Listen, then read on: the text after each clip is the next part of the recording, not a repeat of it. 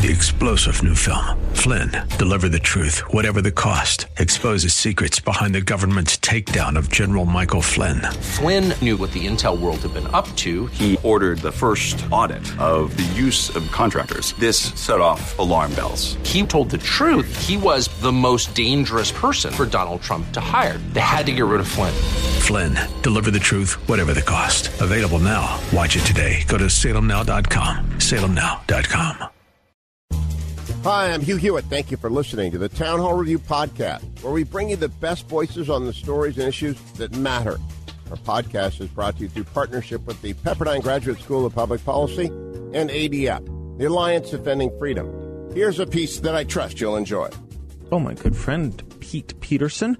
He is the Dean of the Pepperdine School of Public Policy as well as Senior Fellow at its Davenport Institute. Pete, welcome back, and how you doing? Happy Monday. Real well. Happy Monday to you, Seth. Always great to start the week with you. It's great to start it. It's great to end it. It's just great to have you anytime, Pete. You are uh, you encourage men about men and women about life generally. That's what I love about you. You really do. You ha- you really do. You guys held a conference or co co sponsored a conference with the National Association of Scholars. Right. And I want to hear all about it because if I'm right, I want to read everything I can about and from that conference, including Stanley Kurtz's uh, keynote and new study that he wrote. Yeah. Because part of my thesis, it's sort of pregnant that you and I would be talking about this today and that you would hold that conference um, in front of this International Holocaust Memorial Day because I've always thought that it was the abandonment of Western Mm. civilization's greatest attributes having to do with the combin- combined wisdom of Jerusalem and Athens that led to the nihilism that became Nazi Germany.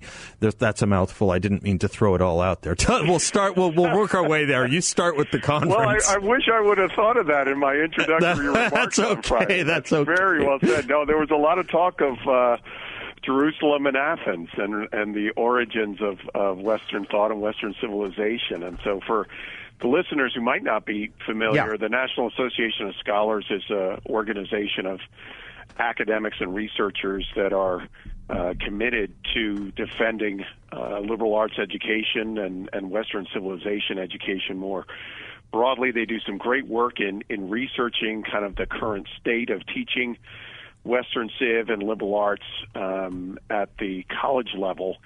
And I've also done some really great research. I know we've talked about before just on uh, the political leanings of uh, academics across the country. Right, they do these great surveys that we Yeah. wanted to talk about as well. We'll put it all together for everyone in a moment. They but yeah, do. tell me more about this. Yeah, this, So on Friday, uh, and you mentioned Stanley Kurtz, Yeah. who's uh, the person who researched and wrote um, a terrific report that's available now online at uh, nas.org about the, the current state of uh, the teaching of Western Civ in uh, college and high school, going back into the history, uh, looking at programs like Stanford, who uh, a couple decades ago uh, made the rather um, well ignominious uh, took the ignominious step of of uh, dismissing their Western Civ as part of their core curriculum Right. and and looks at what's what's been happening since then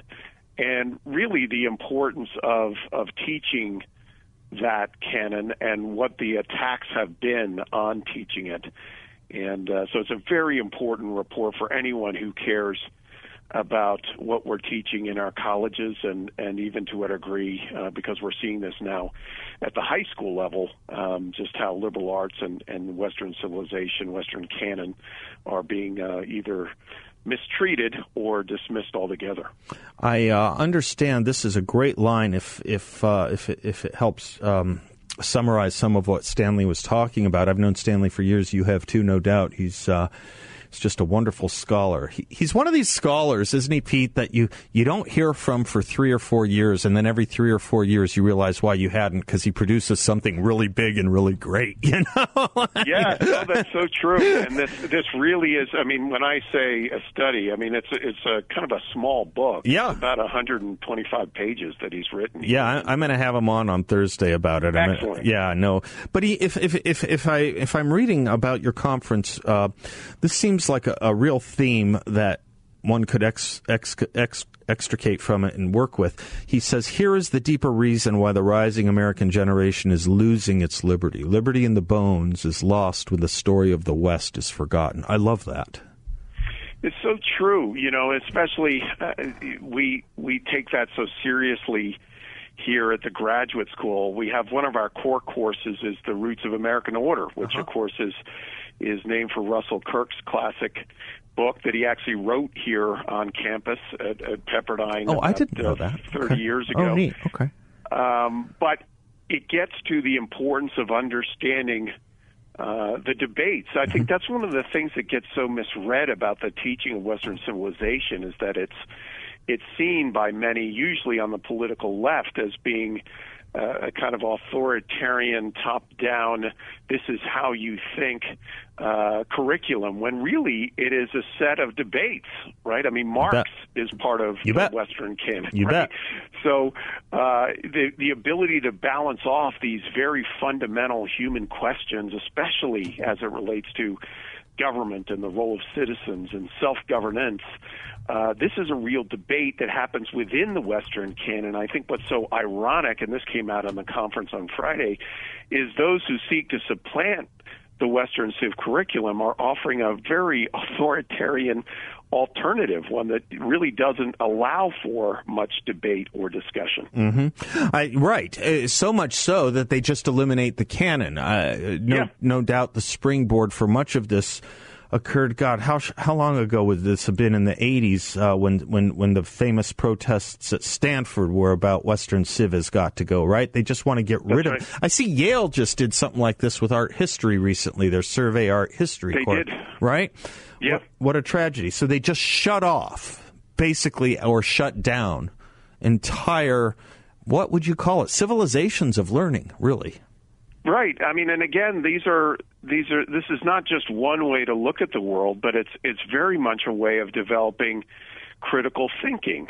Right. That when you when you balance off Marx against Adam Smith, you've got a real debate about what is the role of the human being within uh, an economic system, what's the role of government, and so so many of these questions within the Western canon are completely relevant today, and the steps taken by so called institutions of higher education to eliminate the Western canon um, are really, as as you mentioned at the top, are are really decreasing the capacity of universities to produce and prepare uh, critical thinking citizens.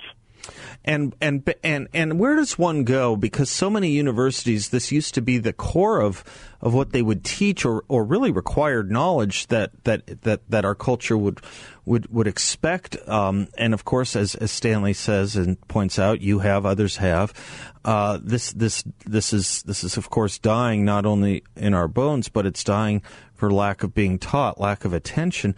Where does, course, your school, but where else would University of Chicago? Do they still have their great books program? The, these are related, but it's very it's yeah, very far and few between, isn't it? It is. Uh, I, I think you know Pepperdine still does it here at the Mm-hmm. undergraduate mm-hmm. level as well. Uh, Hillsdale, of course, is another great school. You've got University of Dallas. You've got that, and all the way down. I mean, you've got that great uh, charter school system there in the Phoenix area. Oh yeah, Great Hearts is wonderful for that. That's You- right. I mean, and so you're you're seeing the importance of uh, this kind of curriculum, this kind of uh, intellectual preparation happening at the high school level all the way through the college. But it is a battle. I mean, it's something that really there needs to be those, and thankfully, uh, this uh, National Association of Scholars is out there on the front lines at the collegiate level, and obviously, we're trying to do the same thing here at the graduate school level.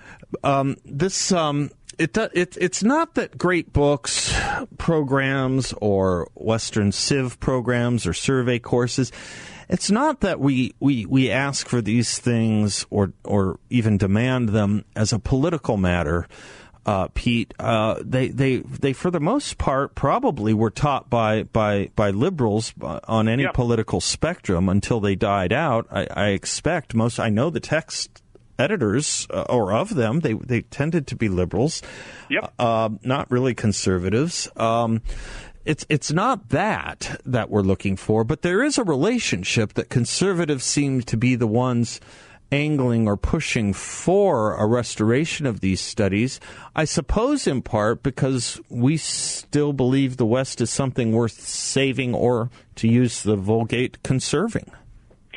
I, think you're right, uh, and and and that and therein lies the, the the true definition of of a conservative. Right, that, right. that we believe in something worth conserving, and you're absolutely right when you make the point, especially through uh, the 19th and 20th centuries, those that defended the Western civilization education were were probably more on the left, but they again supported uh, debate and discussion over these fundamental. Be- because I think it also gets to the word liberal too. The, the, the, the, principal editors, authors, and teachers of these things up until the '80s were primarily liberals, old school liberals, if you want, but liberals. Um, yet it's we conservatives who I guess tend to campaign for this stuff, bringing back of it. Uh, because we believe there's something uh, worth conserving about Western civilization and that's part of the word conserve, but it's also part of the word liberal too, isn't it? It's from this tradition that we get freedom, that we get liberty, and it's from this tradition that we get, as you pointed out, the debates within Western civilization, whether it's Adam Smith and Marx, uh, any number of contests uh, between great thinkers and great and uh, and uh, great intellects that uh, lead us to what we thought was a great civilization. I, I, suppose that's the problem at the end of the day. Not to put too fine a point on it, but I suppose the problem is that we have too many who don't think this is a great civilization. That's certainly part of it. Um, but again, I, I think when you when you consider the debates within a typical Western civ education or the Western canon, so many of the debates are, are so present with us today mm-hmm. and an inability to understand that as much as current events seem like uh, this is the first time we've ever experienced things like this, uh, they really get down to some fundamental human questions yeah. uh, that are covered within the debates. And I think what's so unfortunate, and I'm I'm hoping uh, that this tide is turning, is due to the the ongoing debates that we're having on our college campuses about not only who we teach but who's allowed to speak, is there's a growing awareness by the public that these curriculum are changing, and what's replacing them is uh, fundamentally different in its ability to uh, welcome debate and discussion. I mean, so much of what's being introduced to replace Western Civ is really straight out of so much of the identity politics that we're seeing uh, in our public square, in which people can say that they come from a particular background, and no debate from that point need be necessary. And and and and and the big problem with that that I find,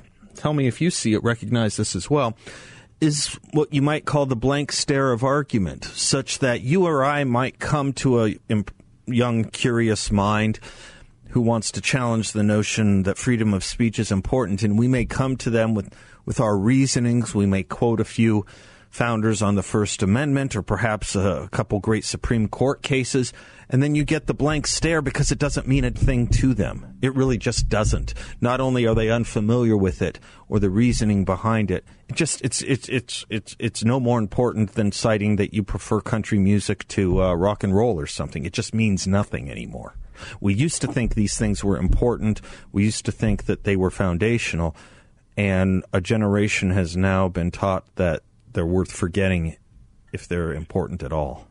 Well, and I think that goes both ways, right? Part of it is the curriculum, which, uh, when taught, doesn't allow for uh, debate or discussion. Mm-hmm. But the other part of it is how the curriculum is taught itself, right? And so I was. Yep.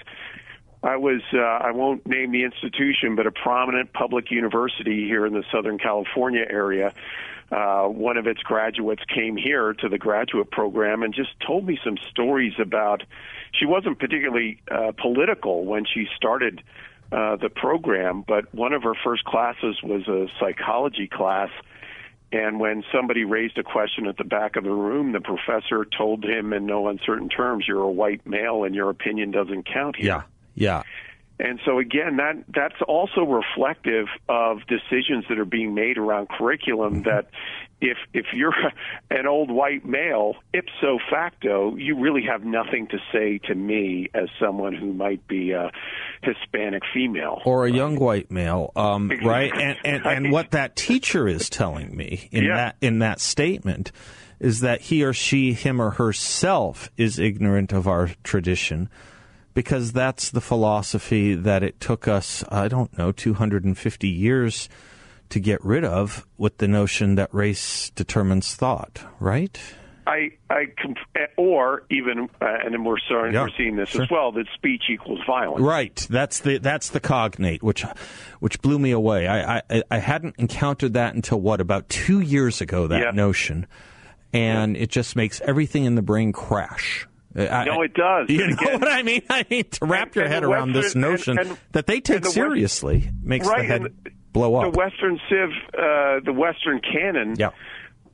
If if it's not provoking you, it's not doing its job. Right. You know, it it should equally provoke everyone on the left, right, and center. The disinterested should feel at least something drawing them to these fundamental, very human debates and uh, and and so when we eliminate it we're we're actually not allowing students to wrestle with these very uh, again foundational human principles. And and I guess you lose the the reasoning as to why speech isn't violence when you start erasing the Western canon of Plato and Socrates, and you learn about why Socrates when you don't learn about why Socrates was put to death. Or for that matter, I suppose Jesus. In in, in, in a respect, it was their speech yeah. that retrograde societies found to be violent, and thus got and received the ultimate form of censorship, which is death, right? Right, and and again, what's so what's what's lost in this, uh, and I've I've just seen this so many times, is the the the students who ostensibly are intended to be so-called protected by this, mm-hmm. right? Generally, yep. minority students yep. are, are think that they're being protected yep. by professors and administrators are actually being uh, prepared in a way that makes them completely unable to think critically about what they're learning. Right. And the ability to understand that someone, once they graduate, might have an opposing, uh, opposing viewpoint that may be just as valid as theirs. If, if the Western Civ teaches anything, it should be humility. Well, right? let me. That, we, that's exactly right. All those virtues, beginning with humility, which is the beginning of wisdom, right, or, or, of acquiring wisdom. So let me do this, as we're out of time here, Pete. If I can lay down a bookmark on a theme I'd like to pick up, it's perhaps frightening, but next time you and I talk, let's let's pick up on this point because it bothers me to no end. We used to say what you almost said. You didn't say it, maybe for this reason, which is it doesn't prepare them for the real world. Yeah. And we used to say that a lot. Here's my frightening point. Maybe the real world is changing and it and it actually yeah. is. And we're the mm-hmm. ones who are ill fitting here. That's the worry. That's the worry. Can we pick that up next time we chat? I look forward to it. Pete Peterson, you're the best. I really appreciate having uh, having you spend some time with us. Pepperdine School of Public Policy, folks, check it out. Publicpolicy.pepperdine.edu. They are doing real education there. Thanks for listening to the Town Hall Review. Our program is coming today in partnership with the Pepperdine Graduate School of Public Policy. It's America's most unique graduate leadership programs offered on Pepperdine's breathtaking campus in Malibu, California. Learn more at publicpolicy.pepperdine.edu. If you enjoy your podcast, take a moment, tell a friend to subscribe today. This is Jerry Bowyer of Town Hall Finance for townhall.com. In a recent interview with the Financial Times, legendary investor Warren Buffett criticized businesses for imposing their own political framework on the rest of society. At first glance, this may come as a surprise. Buffett is himself a politically active liberal. But even he can see that woke capitalism has gone too far. As an investor, he's been consistent in supporting businesses that put shareholders first. The shareholders, after all, are the owners. Carbon neutrality, LGBTQ activism, sustainability, and other forms of virtue signaling are just another form of corporate perk. The private jets of a business class that craves social validation. Validation not for being rich, but for being woke. Such indulgences might win them points in their social set and with elite media, but not with their owners. If they want to do it, they should at least do it on their own dime and with their own time. I'm Jerry Bowyer. Sponsored by ADF, Alliance Defending Freedom.